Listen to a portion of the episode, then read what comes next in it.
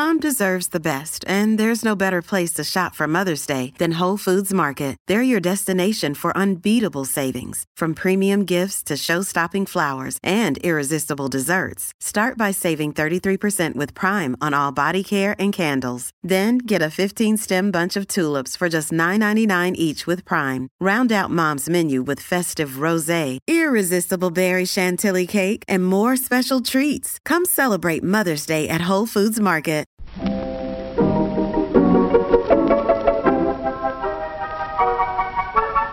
Maybe it's just that you don't know how to use social courtesy. Oh, that's old fashioned. Watch how Lizzie Post and Dan Post Senning act as host and hostess. They know that courtesy means showing respect, thinking of the other person, real friendliness. Hello, and welcome to Awesome Etiquette. where we explore modern etiquette through the lens of consideration, respect, and honesty. On today's show, we take your etiquette questions on rejecting kind offers, how to handle first and middle names on a wedding invitation, a follow up question from episode 182 on belated second receptions, how to handle in lieu of gifts for an 80th birthday party, and a very jumbo shrimpy problem. Plus, your most excellent feedback, etiquette salute, and a postscript segment on happiness that highlights the work of Emma Seppälä. Coming up. Awesome Etiquette comes to you from the studios of Vermont Public Radio and is proud to be produced in Burlington, Vermont by the Emily Post Institute. I'm Lizzie Post. And I'm Dan Post Senning. Hey! It is a pleasure to be here with you. I know. I've been working from home lately, so you and I like haven't really been in in presence together. In It gave me a good excuse to visit your home That's and to true. see your new home office. It's really nice. Thank you. I finally cleared out my project room with my unupholstered chairs that have sat there for a year because I have yet to get to that project. the last time I saw it, it was a pile of art supplies. yes, that's just in the basement now. It's not like that got cleaned up and put away. It just got moved to a less sightly place. It's really nice. The office is a really nice space. It actually makes the first floor of my house really feel complete now, which is great. I'm digging it. I understand why you like working from home. I wanted to bring up something I heard on NPR the other weekend, and it was on guessing. And it really made me think about the golden rule and then the platinum rule. And apparently, we humans are really bad guessers. We're really good at assuming that we think we know how something's going to play out or what someone would want in a particular situation. And we're really not that great at it, like across the board. They took couples mm-hmm. and asked them questions that, like, very much so like the newlywed game, you know, like asking questions and just wrong, consistently wrong. Even with someone you knew that well. I didn't hear the Yes. Piece. Yeah, yeah, yeah. I'll find the article and, and forward it on because it was really it was really interesting. So, what did this make you think about the golden rule and the platinum rule? well, the platinum, you know, the golden rule is do unto others as you would you know have done to you and so that's really thinking from your own perspective and and people can understand that when you fall back on that as a reasoning for something you might have gotten wrong or attempted to do right you know what i mean But the platinum rule really asks you to assume the other person's position. And I think that one of the interesting Treat other people the way they would want to be Yes, treated. Yes, exactly. So there's a big assumption going on there. And what I really loved about this article was that it said rather than thinking about someone and uh, assuming what they might like, instead ask. Just reminded me so much of advice we give on the show all the time is anytime you can ask. And when you don't have the opportunity to ask, then you could debate about whether or not you're going to go platinum or golden rule on this, you know, Sure. issue. But I loved the encouragement for communication. You know how much assuming is something that cracks me up because I do it all the time. You do it all. We all do it all the time. And I loved this article that really addressed it and made me think that coming back to our advice of whenever you can, asking someone and not assuming that you know, not assuming that this would go a certain way, but really asking what would be best here. How can I understand your perspective? And they called that um, perspective getting or perspective gathering rather than perspective taking. I think that's how it was phrased in the article. And I just loved the realness of saying, wait a minute, I can't predict this. Let me ask instead. What I like about that is there's some advice there. There's a, a nugget or a kernel of advice in that it's not that the platinum rule isn't a good rule or Right. shouldn't be part of your constellation of, of things that you're going to work with to treat other people the way they would want to be Your treated. But but ask people. Yeah. Particularly if there's any sort of question in your mind, if it feels like a guess, if you think you might not know, Yeah. ask. There's a, a relatively simple, not, I don't want to suggest that it's just simple, but there's a, an executable solution, something that can help. Yeah. And I just think about you and I, and we've had a 10 year, 11 year relationship at work. And we have changed throughout that relationship. And I know you so well, but I cannot just assume that I know you today.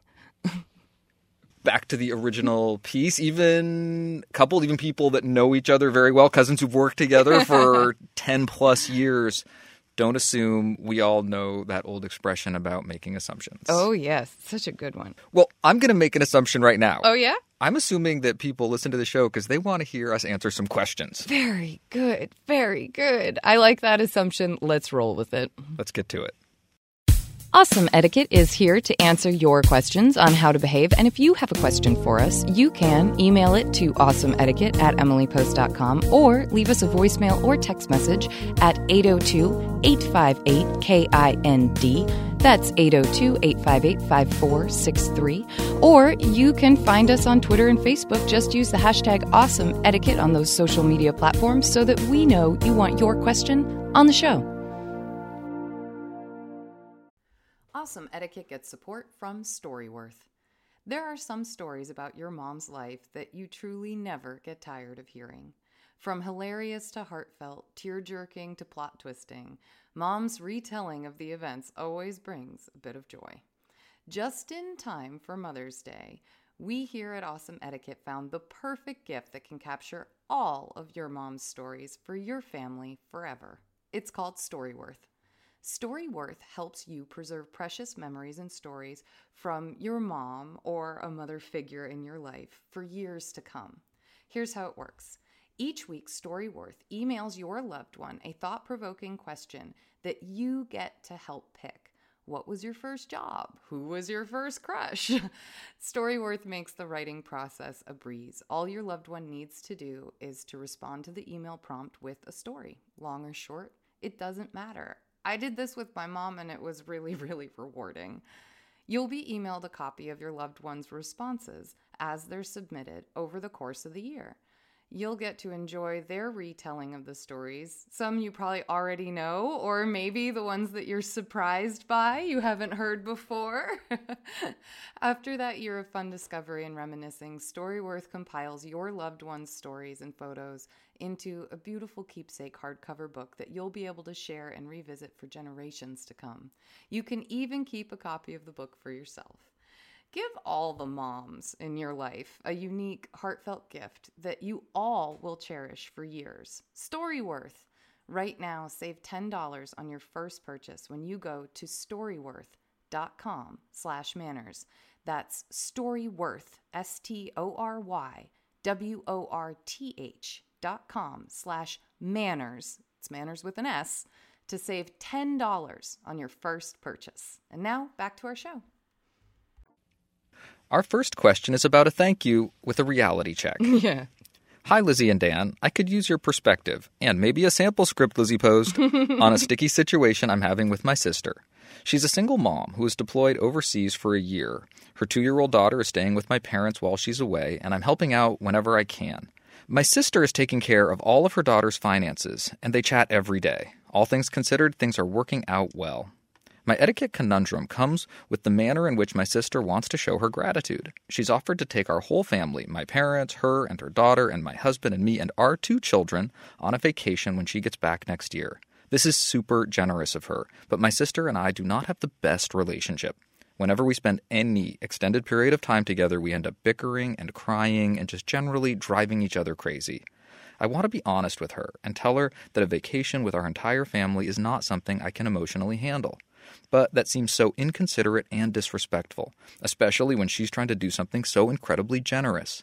I'm stuck in an infinite loop of etiquette Is there any way to resolve this? Thank you, stuck in a loop. Oh my goodness. You are not alone stuck in a loop.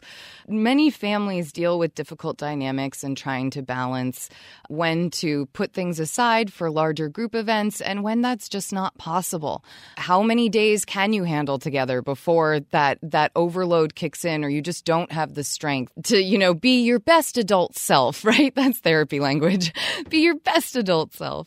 And it's it's smart to both recognize when you don't think you're going to be able to pull it off and I also think it's smart to bolster yourself with a big old dose of confidence that you can. I like that. Yeah, There's right? a couple of Like- ways you can proceed. No Yeah. right answer, but probably good etiquette no matter what you choose. Absolutely, cuz. You know, and maybe you talk with your folks, maybe you see if they agree, if they think, you know, actually it's a smart idea, we were thinking the same thing. Like that might be a way that families manage difficult dynamics. And what then I think you would want to do is rather than focus on your honesty about the emotional difficulty you're foreseeing, which I think is, you know, uh, unfortunately in the more negative territory, I would instead focus on her generosity, but just simply that you aren't able to make this trip happen for you and your family. And I think you want to focus on the fact that just the offer alone just warms your heart and makes you feel so grateful for the opportunity you had to help your sister out during a difficult time. You could play it off as an exchange of words that really completes her act of gratitude because she is trying to extend gratitude and you want that to be received. You want that to be something that is as powerful as she needs it to be to feel good on her end. What you don't want is for her to take you trying to protect the dynamics and have that turn into a problem. So I'm hearing a no, but a no with an appropriate thank you. A huge thank you and really, yeah, really identify how much even the offer, like, I'm hearing about an emphasis on the benevolent or the kind truth instead of the harsh or brutal truth. yes, absolutely. I, I like that attention to honesty, mm-hmm. but it doesn't need to be the most bare bones, brutal honesty that we've Doesn't have to be ever that employed. we can protect our family from sometimes the things that might might hurt a little more. And I like that idea of really keeping the focus on the the genuine gratitude, Yeah. and also your willingness to receive that thanks. Yeah. that that you acknowledging the intent of the offer. Yeah. And and thanking her for that, but also it, maybe figuring out some way to receive that intent. So it's not like you're denying the thanks. I think that you're you're onto something there in terms of how to execute this bowing out gracefully. Thanks, cuz. So there's another road you might go down here. Let's hear it. What if you decide to go to push that boundary of your comfort and maybe your expectation of what's possible just a little bit? And, and maybe a whole trip together is too much of a push for that. And, and I, I recognize that in our first answer. But what if you think you know i can do it? This is a reasonable amount of time. It's not that big a trip. It's for an important and good reason let's welcome my sister home let's receive her thank you let's go do this So I think two things. One, I think, is there an amount of time that you would be able to handle it for? You know, can you do the three day thing? Would you be able to go for part of the trip? That might be a way to handle it. Another way might be really starting to think about the tools you have. And again, without assuming, because we just talked about that in our introduction, but asking for uh, ways that you you all as a family can balance the trip, because you know people will need their downtime, and then there'll be other group things we want to do together. That might be a way to start that conversation, so that you aren't stuck together the entire time, and it feels like all of a sudden a very uh, regimented vacation where you feel obligated for everything. That might be a way to help handle it. You might talk to mom and dad, have them uh, help voice some of these things. If tensions between you and your sister aren't, if you know, when one person suggests it can escalate things, have mom and dad maybe make some suggestions. But I would also think about the things that you know trigger some of these fights and really um, use that the etiquette we talk about as a great tool for self-reflection. Take this moment as you prepare etiquette wise for a trip like this to really think about what are the triggers? What are the things that set you off? Are there ways that you can uh, give yourself a mantra, have your husband give you a nudge. Like, what are the ways that something can happen to stop you from engaging negatively with your sister? Because we can't always control what the other person is going to do, but we can know our own triggers. We can try to mitigate them. We can do our best to control ourselves. I would heavily prepare on that end. like, and constantly remind yourself that this is this is about your sister saying thank you to you and to to really try to have that be the focus and remember that her intention is for this to be something fun her intention is for this to be a good experience for her to be able to say thank you so I'm trying to put myself in your shoes. Ah, why my shoes? Think about what kind of sample language I might use. Let us hear, cuz. I, I like your idea of thank you so much for the offer and the idea that we would take a trip when you get back. I don't think it's going to work out for us, speaking on behalf of your family. We already have our vacations planned this year, or it just doesn't make sense for us at this time. Mm-hmm. And if if that's closer to the truth truth then we already have our vacations planned for this year yeah yeah yeah i'd love to figure out another way we can all get together and celebrate your return and what an incredible job our parents did helping out with my niece or whatever yeah, yeah, that is yeah. but so that so that you both you thank mm-hmm. you give a, a reason or an explanation and you also then shift and look for a suggestion or some proposal that you can offer, whatever makes sense for you, Yeah. about a way that you might honor the spirit. It's hard to to suggest ways that someone else might thank you, so that gets a little delicate. That's yeah. but I that's do the think only there's thing that's delicate in there, really. a, a dance that could happen there where you might bring some other ideas to the table. And I don't know Well, what exactly you, well, what those here's might be. no step back. Here's what we do, right? We offer to bring ideas. If we want to think of something else, I'm happy to participate or help out with that. But this is then when you you get to the point that's the one thing I really would want you to include, which is, but truly, just your idea and offer of this is thanks enough. It's unbelievable, Karen. You know, it was wonderful watching how well this all worked for the family while you were away, and just the fact that you would consider doing something like this for everybody, like, just completely fills my heart. Thank you so much. Right? I would feel good hearing that. You're so much better with these sample no, scripts I'm than not. I am. I am not. Stop it. Uh, stuck in a loop. We hope this gets you stuck out of your loop and on an upward spiral with your relationship with your sister. Questions like these are kind of tough to answer in any family. Suppose we hear what you have to say about them, okay? Most family problems can be solved through frank and friendly discussion, which points the way to a happy family life.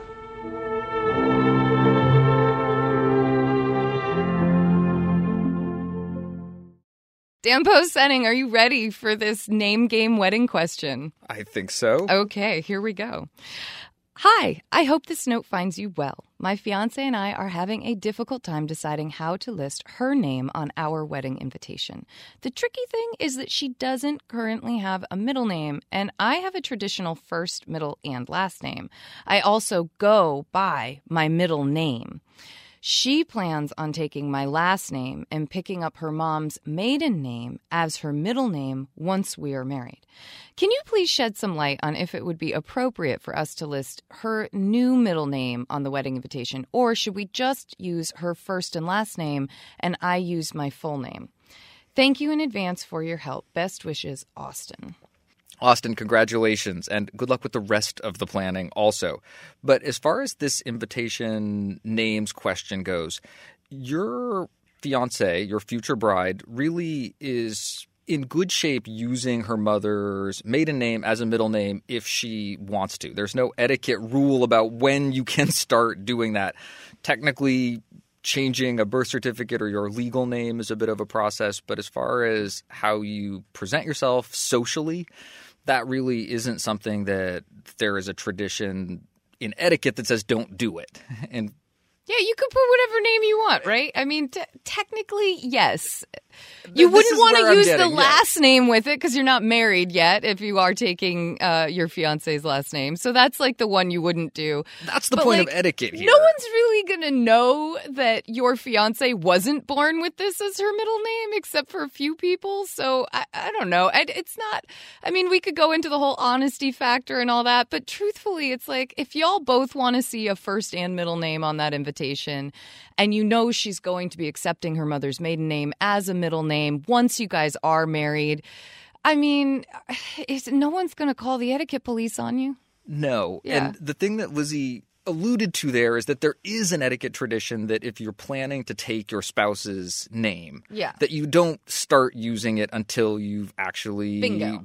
been to the ceremony, said I do or whatever it is that consecrates that ceremony Yeah. and it's really become official. So there is a bit of a tradition about not using that new last name until you're officially married. And because many people have sent out many wedding invitations, there is a bit of a tradition around that and observing that. But as far as a middle name goes, particularly using a mother's maiden name as a middle name, that kind of etiquette rule in quotation marks doesn't really exist. And I think that especially given Austin lists that I'm I'm thinking that he goes by his middle name. So Austin is his middle name and rather than just having Austin and say Rebecca just as two single names, I think they're liking the idea of a first name and a middle name and he goes by his middle name. So if he includes his first name, he really wants to put the middle name on because that's what people know him as. So I just think this makes sense. I would just roll with it and not worry about it too too much.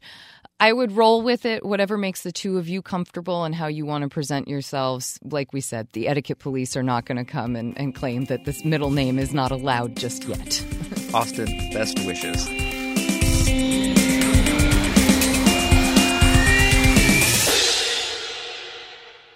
Our next question is a follow up question for something we talked about in episode 182. Hi, I have a follow up question to the second reception question brought up on episode 182. My husband and I were invited to a party like this years ago. The invitation read something like, Come meet the newlyweds. We had been to the out of town wedding, but many at the party had not.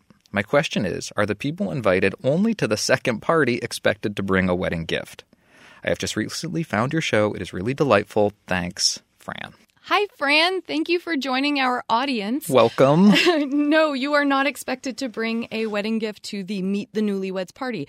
Though many people do just because they would like to. Sometimes they bring a, um, I really want to get away from calling them token gifts, but a small sentimental gift, just something to mark the occasion. You might bring a card, um, some flowers, but truthfully, no, this isn't a party where gifts are meant to be given and even opened or anything like that. We often advise folks who get invited to a party like this to send their gifts to the couple's home or to ask the hostess whether or not they are receiving gifts from folks who wish to bring one. But there's no obligation at the party for this. That's kind of it. I say go, enjoy the party, bring a gift if you feel so inspired, but don't really worry so, so much about what the other guests are going to be doing. Follow your own genius on this one. Our next question is titled In lieu of gifts. Soon I will be celebrating my 80th birthday. Happy 80th birthday! Seriously. I would appreciate a suggestion on how to word in lieu of gifts. Kindly consider a contribution to the Ron Arnold Youth Fund at Temple Shalom. Looking forward to your response. Sincerely, Barbara Arnold.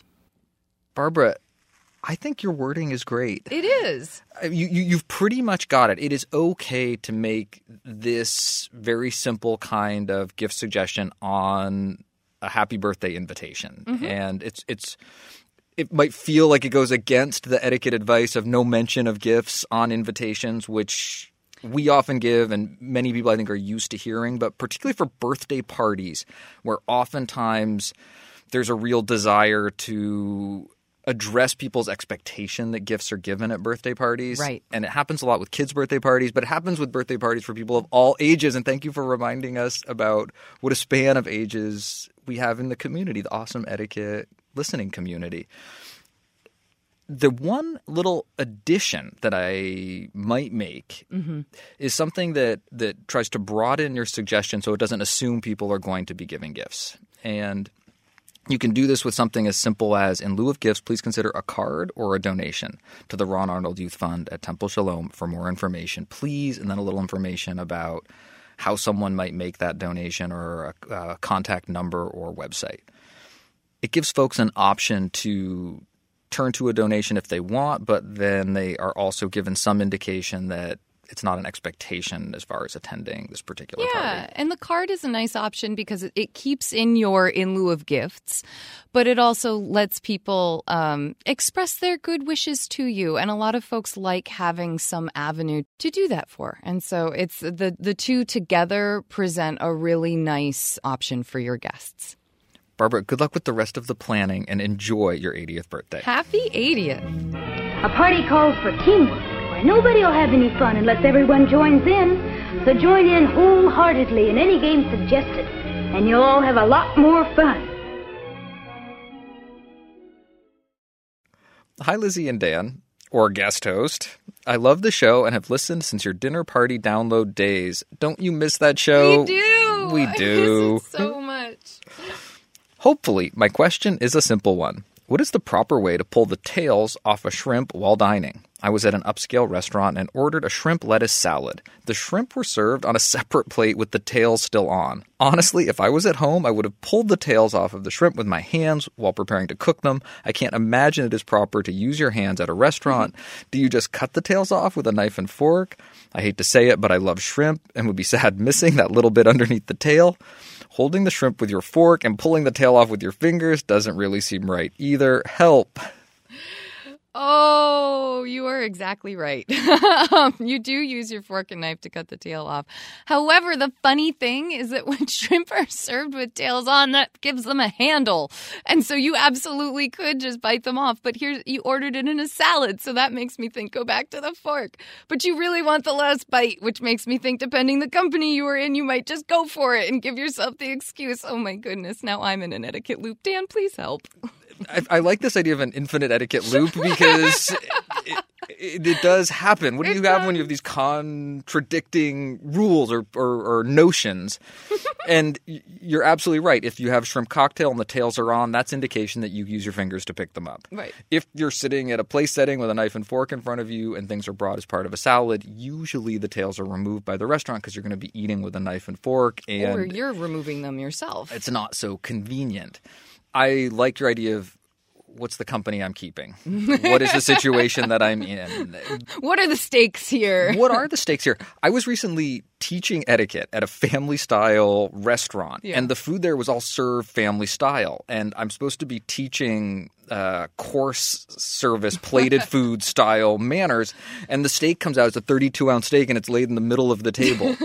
and you're supposed to eat family style, where you cut it up and serve each other. Yeah. And sometimes I'm a fan of asking the server when something is presented in a way, and it doesn't mean the restaurant isn't fancy. It was a very nice restaurant, but Yeah. it was using a type of service that was very different than what the people attending were expecting. Right. Ask your server, how do people usually eat this? How do you recommend I go about eating this? Oftentimes, there is some idea in the mind of the establishment when you're presented food that's not served in a way that you're used to seeing it. That was another idea that occurred to me here. All right, all right, all right. I would say uh, for this one, anonymous, I would say that again, I would look at the company I'm keeping and the stakes of the situation. Is this a business meal? I'm going fork and knife and just kiss those little ends goodbye. Or I might try to do fork and knife and then do a little bit of work and see if I could actually get the end of that that little piece out. It could be if you're very good with your cutlery, that might be a, a way to work it. But you know, business situation, meeting the fiance's parents situation, my parents or grandparents who are sticklers about etiquette, those are the people that I'm going to definitely use that fork and knife for. If it's my spouse and it's not any kind of like saucy shrimp, it's really dry and easy and there's no mess to it, I'm going to, you know, consider I might even ask, "Hey, do you mind if I if I use my hands to eat this one?" That might be one way to go about it, returning to that wonderful word ask. Don't assume what other people's comfort levels are because let's remember that at the dining table, we are trying not to gross other people out. And just because we dine with someone regularly because they are our partner or best friend doesn't mean that we need to gross them out just because of our familiarity with them. I also like your idea of how messy is it? Yeah. Is this a pretty dry service? Uh, is this shrimp that I could pretty easily pick up without making a mess on my hands? Your idea of not grossing people out, not making a mess, I think is another really key factor to keep in mind as you're deciding what to do here. Anonymous, just to add one more complicating factor to this, I had a friend who eats the tails, and that's like a thing some people just do. Are they crispy? Are they little tails? If these aren't the big jumbo shrimp, if they're little bitty shrimp, Yeah, yeah, yeah. you might just eat them. You might just eat them. Anonymous, we hope we haven't overwhelmed you by turning the shrimpy problem into a jumbo shrimpy problem, but we do think that you have quite a few solutions at your fingertips or your fork tines. I bet I know what you were going to tell us. Remember our table manners when eating. Oh, now you spoiled my fun. This question is titled So Kind, but No Thank You. Hi, I have really enjoyed your podcast, and I'm learning great etiquette that I can apply every day. I had a situation a few months ago, and I wasn't sure if I handled it in the best way. I had a 20 month old boy at the time and had a second baby in November. People were so kind to offer to bring dinner and meet our baby in the weeks following. Not only is dinner time our craziest time of day, but the new baby had colic and our two year old was having such a difficult time adjusting to the new addition. I kindly thanked people, but declined the offer in the most generous way I could. I felt so awkward telling some of my close and not so close friends no, but I was just not up for any visitors. Sometimes I gave an explanation, but still felt rude. Was I wrong to tell people no? Thank you. You're definitely not wrong to tell people no, Anonymous, but I would say that it's all in how you do it. And I think that what's really tough when you're um, mom of baby number two and there's colic and there's a you know a two year old who's really wanting that same level of attention that they used to receive. I think that it's really really easy to let your guard down and have the exasperation and the frustration show. And these are the moments where I would say like if you have if you have the energy for it, bring up that best self and say, "Wow, I really appreciate your offer, but unfortunately right now is just not a great time." And suggesting something a few weeks, you know, when the baby's not so colicky, I'll just have a lot more presence and ability to have this go really smoothly and well.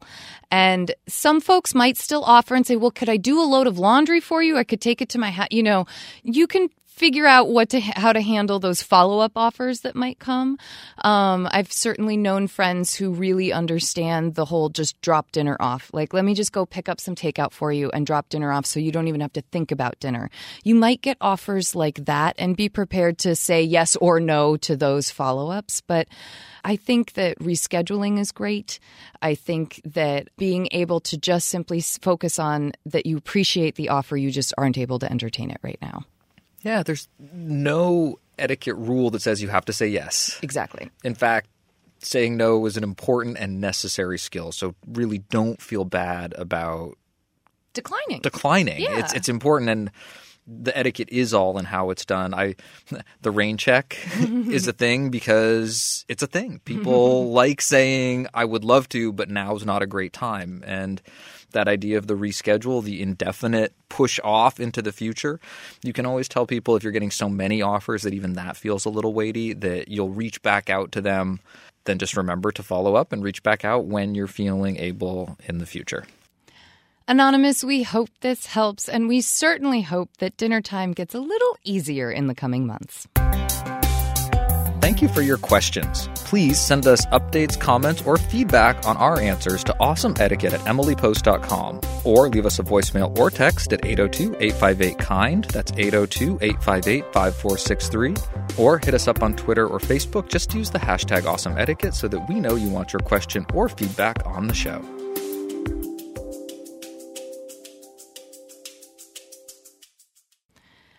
Speaking of feedback, each week we like to hear your thoughts about the questions we answer and the topics we cover, and we've got some good ones this week. Hello. I was listening to the latest podcast from March 12th with, that's 2018, with the question from the bride about helping her bridesmaids find appropriate dresses for a more conservative wedding. Another option, beyond the bride sending them color swatches, is what my new sister in law did for her wedding. It does involve a bit more work for the bride. But my sister in law determined her dress color, a gorgeous sage green, and then found four to five dress options in that color from a nationwide bridesmaids dress store. Think something like David's Bridal. She emailed us the links to view all the dresses online, and then we could go try them on in our local stores since we were spread out throughout the East Coast. This worked wonderfully. All the women got dresses in the correct color, and we could pick a dress style we liked best while the bride assured that no one was wearing anything too risque for her wedding. Thanks so much, Jenna. I like the idea. It's an amazing world we live in. I know, right? No, it's definitely a great idea. And there are tons of bridesmaids uh, shops online that do this. I've ordered from them a number of times. It really does work. The biggest thing I say is just make sure you order well in advance so that if any alterations need to be done or if anything gets hung up during travel, and I mean, it just, it happens. One of our bridesmaids for Estelle's wedding, uh, her dress showed up and it was completely like the seam was sewn wrong. And you just, it, it like went sideways down her. Like it was just completely wrong.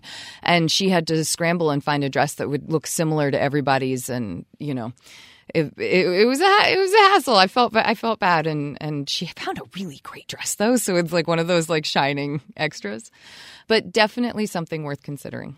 We also had two comments regarding addresses in the digital age. The first comes from Beth.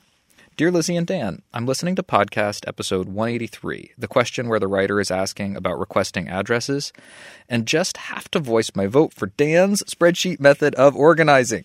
Oh, yes we had a number of votes, and someone even very cheekily told me, "How dare you, you you make fun of Dan about that?" And then told me they were just kidding, but it was really cute. well, my spreadsheet came out in exactly the same way as Beth's. Yes, I've never been good about keeping family and friends' addresses sheepishly, knowing that my mom keeps a pretty updated address book on my side of the family. However, my husband and I were lucky enough to be thrown a couple of baby showers over the summer preceding the birth of our son. Congratulations! Congratulations. This gave us a great reason to collect addresses from both sides of the family and many friends, and I now have them on a Google spreadsheet accessible from everywhere, and I have even pulled it up on my phone before. This made thank you notes a breeze, and just having those addresses in one place before the holidays gave me the motivation I needed to order and send out holiday cards for the first time ever. Yay! Although, to be fair, sharing cute baby photos was a close second on the motivation meter. I bet. In my mid 30s, so I suppose this could be considered the technological middle between the handwritten address book mm-hmm. and the phone contact app. Anyway, thank you both for a wonderful show. You're the only podcast I listen to every week, and I found myself thinking kindness, respect, and honesty in many difficult work and personal situations. Cheers, Beth. Beth, thank you so much. And I bet that your friends and family are so happy to be on your holiday and announcement lists. And I'll say, like Beth, I found that once that spreadsheet got loaded into one of these services that send out these cards on your behalf, right? it becomes even super easier. easier. because they're already there and you just update and change what it is you're sending and hit go and off they go. I wish I was filming you just now. That was hysterical. I mimed the go button. You mimed pressing. a lot just then. I'm telling you, we need to have you on camera cuz. All right. And this came in from Rachel with an extra update on a question that we had answered a very long time ago. But first, a comment about episode 183. Hi Lizzie and Dan, I'm listening to the question in one episode 183 about how to get physical addresses, and I immediately remembered a similar request I received from an old acquaintance I hadn't spoken to in years. I received an email from him with a link to this service, which is called Postable. And when I clicked on the link, it took me to a quick little online form to fill in the contact information that I wanted them to have. And Rachel included a screenshot of it, very common contact form. This was such a great touch point to know that he still wants to maintain some sort of contact, and it was super convenient for me to complete. Considering how often people move, this felt like a great way for him to make sure he had up to date information for me. I started writing this email before you mentioned this type of service, but I thought you might appreciate the note anyway. I certainly do because offering people an actual site to turn to is definitely nice. Um, Postable does not sponsor the show, just so that you know. Love the show. Sincerely, Rachel. P.S. As a follow up to a letter of mine that you answered in episode 20 something, wow, Yeah, I know, right? About getting men to walk through a door that I have opened for them instead of insisting on their holding the door for me, your advice to simply say, thanks, but I've got it, has worked superbly. Awesome. That is good feedback. Thanks a lot, Rachel. Thank you to everyone for sending us your thoughts and updates. Please do keep them coming. You can send your next comment or update to awesomeetiquette at emilypost.com or leave us a message or text at 802 858 KIND. That's 802 858 5463.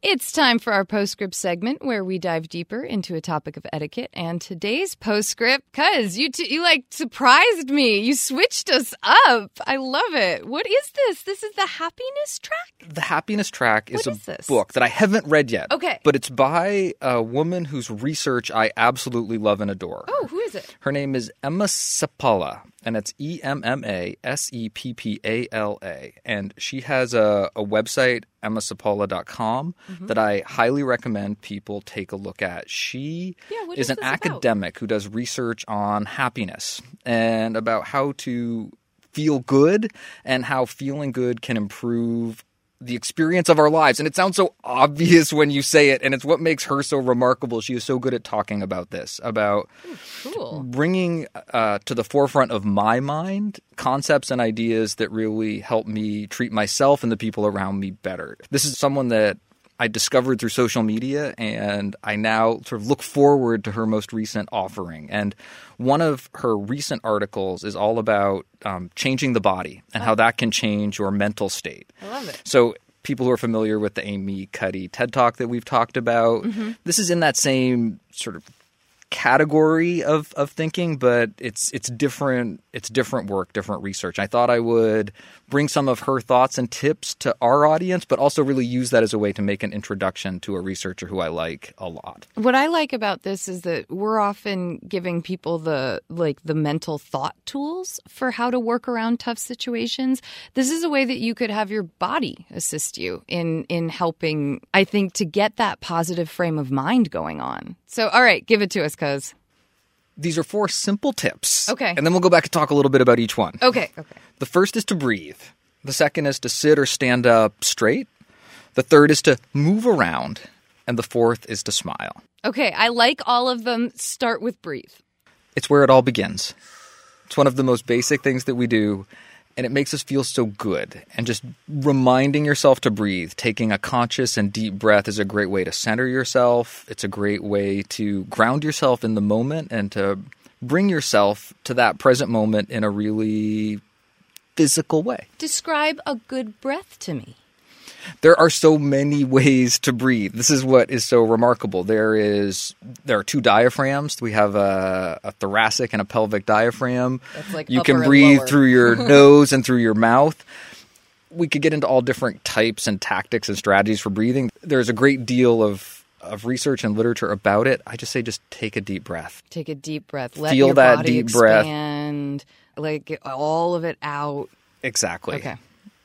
And if you're interested in more, take a look at Emma's website. Let's talk about sitting up straight because you definitely see people do this wrong. Like, how do we stand well or sit well so that we're fully in our bodies? Let's go back to the Downton Abbey era, the. Emily Post 1922 era. They used to say never I'm let not your wearing a corset, cuz not going to happen. no, exactly. And back then they used to say don't ever let your back touch the back of a chair. Oh my goodness, that feels But like for many people, that starts to feel very rigid. And the last thing you want is to feel rigid or constricted even by your posture, your stance. So sit up straight, put your shoulders back, stay at ease. Think about getting your head over your shoulders, your shoulders over your hips, and you're going to be in pretty good shape. even when I'm sitting, my shoulders over my. Okay. Yeah. And, and, as Those of you in cars right now, try it out. as you put your body in this position, the trick is not to let it become a really rigid posture. You want to sit up straight but stay at ease. Not having your spine slumped Oh, okay. okay. or or slouched or curved. So I'm practicing the things Dan's talking about as we're talking about them. And I'm definitely feeling that sense of balance and being centered over my hips as I'm sitting here. And I'm finding that place with my spine where it doesn't feel like I'm arching it. It doesn't feel like I'm too slumped and relaxed. Like I'm trying to, it's a funny kind of like comfortable balance that starts to kick in. I can feel my sits bones way underneath, kind of the very bottom of your butt. Think of it that way. And then I can feel once that's all there, I can kind of relax my shoulders into it, but not let them droop forward because that's what mine tend to do. Thank you, post family shoulders. Oh, we all have the hunch. I know. All right. I'm feeling it. It's going to help you breathe easier. This is going to help with tip one. because I can expand my. Okay. It will help you feel more confident and more at ease, more engaged, both with yourself, your environment, and the people around you. Tip 3 mm-hmm. move around. Oh, now I got to shake it up.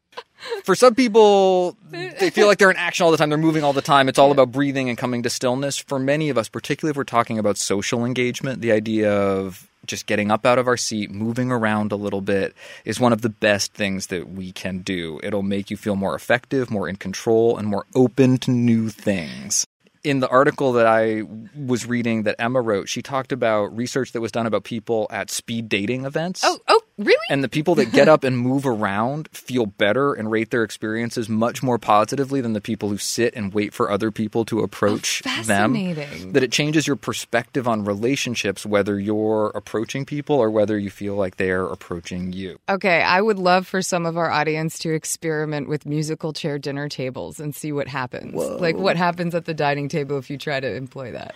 The final tip is one that we've given on the show before, and I don't think we can give it enough. Smile. It can change you, it can change the world around you. We say it when you're on the telephone. Smile when you're talking to someone, they can hear it. It changes your internal psychological state. It also has a positive impact on the people around you. When you smile at people, even if they don't smile back, they start to feel it. It starts to induce that smile in them. You don't know how much more likely they are to smile the next time they see someone or to the next person they see. Even hearing the word smile starts to Make you inspire smiles. The fact that you've listened this far into the postscript and heard the word smiling. smile so many times probably means you're smiling. Don't underestimate the power of a good smile. Oh, I love it. Those are four such good tips. Thank you, cuz. Great change up for today. I feel happier already. And thank you, Emma Seppälä. That's emmaseppala.com. He is proud to be with Carolyn because she looks well, is friendly with everyone, and is considerate of their feelings. She likes him for these same reasons, and also because he is fun to be with. We like to end our show on a high note, so we turn to you to hear about the good etiquette you're seeing and experiencing out in the world, and that can come in so many forms. Today, we have a salute that is a reminder that even during tough times, we can find a lot to be grateful for. Hello. In October, my husband's beloved father passed away after an unexpectedly brief illness on the opposite coast from the one where we live. My husband left on a red eye flight to spend time with him in the hospital and called me the following morning early to tell me that his father had died. I was in shock, and so was my husband. And our amazing community on both coasts jumped in immediately to help. Three local friends were over within an hour bringing takeout breakfast, travel supplies, and helped me pack my suitcase, make arrangements for the care of our pets, and buy a plane ticket. A friend drove me to the airport. Because of them, I was able to be with my husband by the time he went to bed on that same day. When we got to the East Coast, our community continued to support us. As Jews, we engage in a custom called sitting Shiva, where the immediate family remains in the home of the deceased, receiving visitors and gifts of food while following certain customs. Our East Coast friends made sure that at least one of them visited each of the five days we sat Shiva. The day's visitor or visitors would let us know when they were coming and ask if they could bring anything. Then they cheerfully collected everything from eye makeup remover to sour pickles and brought it to us at my in law's home. They would spend a few hours with us, comforting us, laughing and crying with us, making sure we ate, and helping us get through this terrible time. In a city not my own, sleeping in an unfamiliar bed, I felt cared for by a network of extended family. And when we returned home, my mother had cleaned our house, and yet another friend had brought us groceries. The final months of 2017 were a terrible time, but my husband and I are absolutely blessed in the community of friends and families surrounding us. Profound thanks to Erin, Becca, Alyssa, Pat, and my mom on the West Coast, and John, Chloe, Becca, David, Leora, Alan, Jessa, and Isaiah on the East Coast. Abby. Abby, thank you for that etiquette salute. That is one of the nicest things I've heard in a long time, and it really is true that at some of the toughest moments in life, the people around us matter more than ever. And it is really nice to hear about how your community was there to support you at that tough time. There are some things that you can assume. And when you're really close to someone, assuming that dropping off a bag of groceries when they return home from a difficult trip, that's a good assumption to make. You know, um, mom, assuming that coming over and cleaning while her daughter is away, really appropriate assumption given the circumstances, given the relationship. I think there's just a lot of, of good support. And if you were ever in a position where you know a friend could use support and you're not sure that they're wanting to receive it or that coming from you it would be right, it's okay to ask. Could I do this for you? Would it be helpful? I'm also seeing Abby's effort to be there for her husband. Oh my goodness! And yes. I'm not at all surprised, given that example that's present right in this salute, that her community was there for her and him as well. Abby, we hope that 2018 brings lots of joy and smiles. Thank you to everyone out there for listening, and thank you to everyone who sent us something. You can send us your next question, comment, or salute to awesomeetiquette at emilypost.com or leave us a message or text at 802 858 KIND. That's 802 858 5463. On Twitter, I'm at Daniel underscore post. And I'm at Lizzie A. Post. On Facebook, we're Awesome Etiquette and the Emily Post Institute. You can help us out. Become a sustaining member by visiting awesomeetiquette.emilypost.com or subscribe on iTunes or your favorite podcast app and leave us a review. Our show is edited by Chris Albertine. Thanks, Thanks Chris. Chris.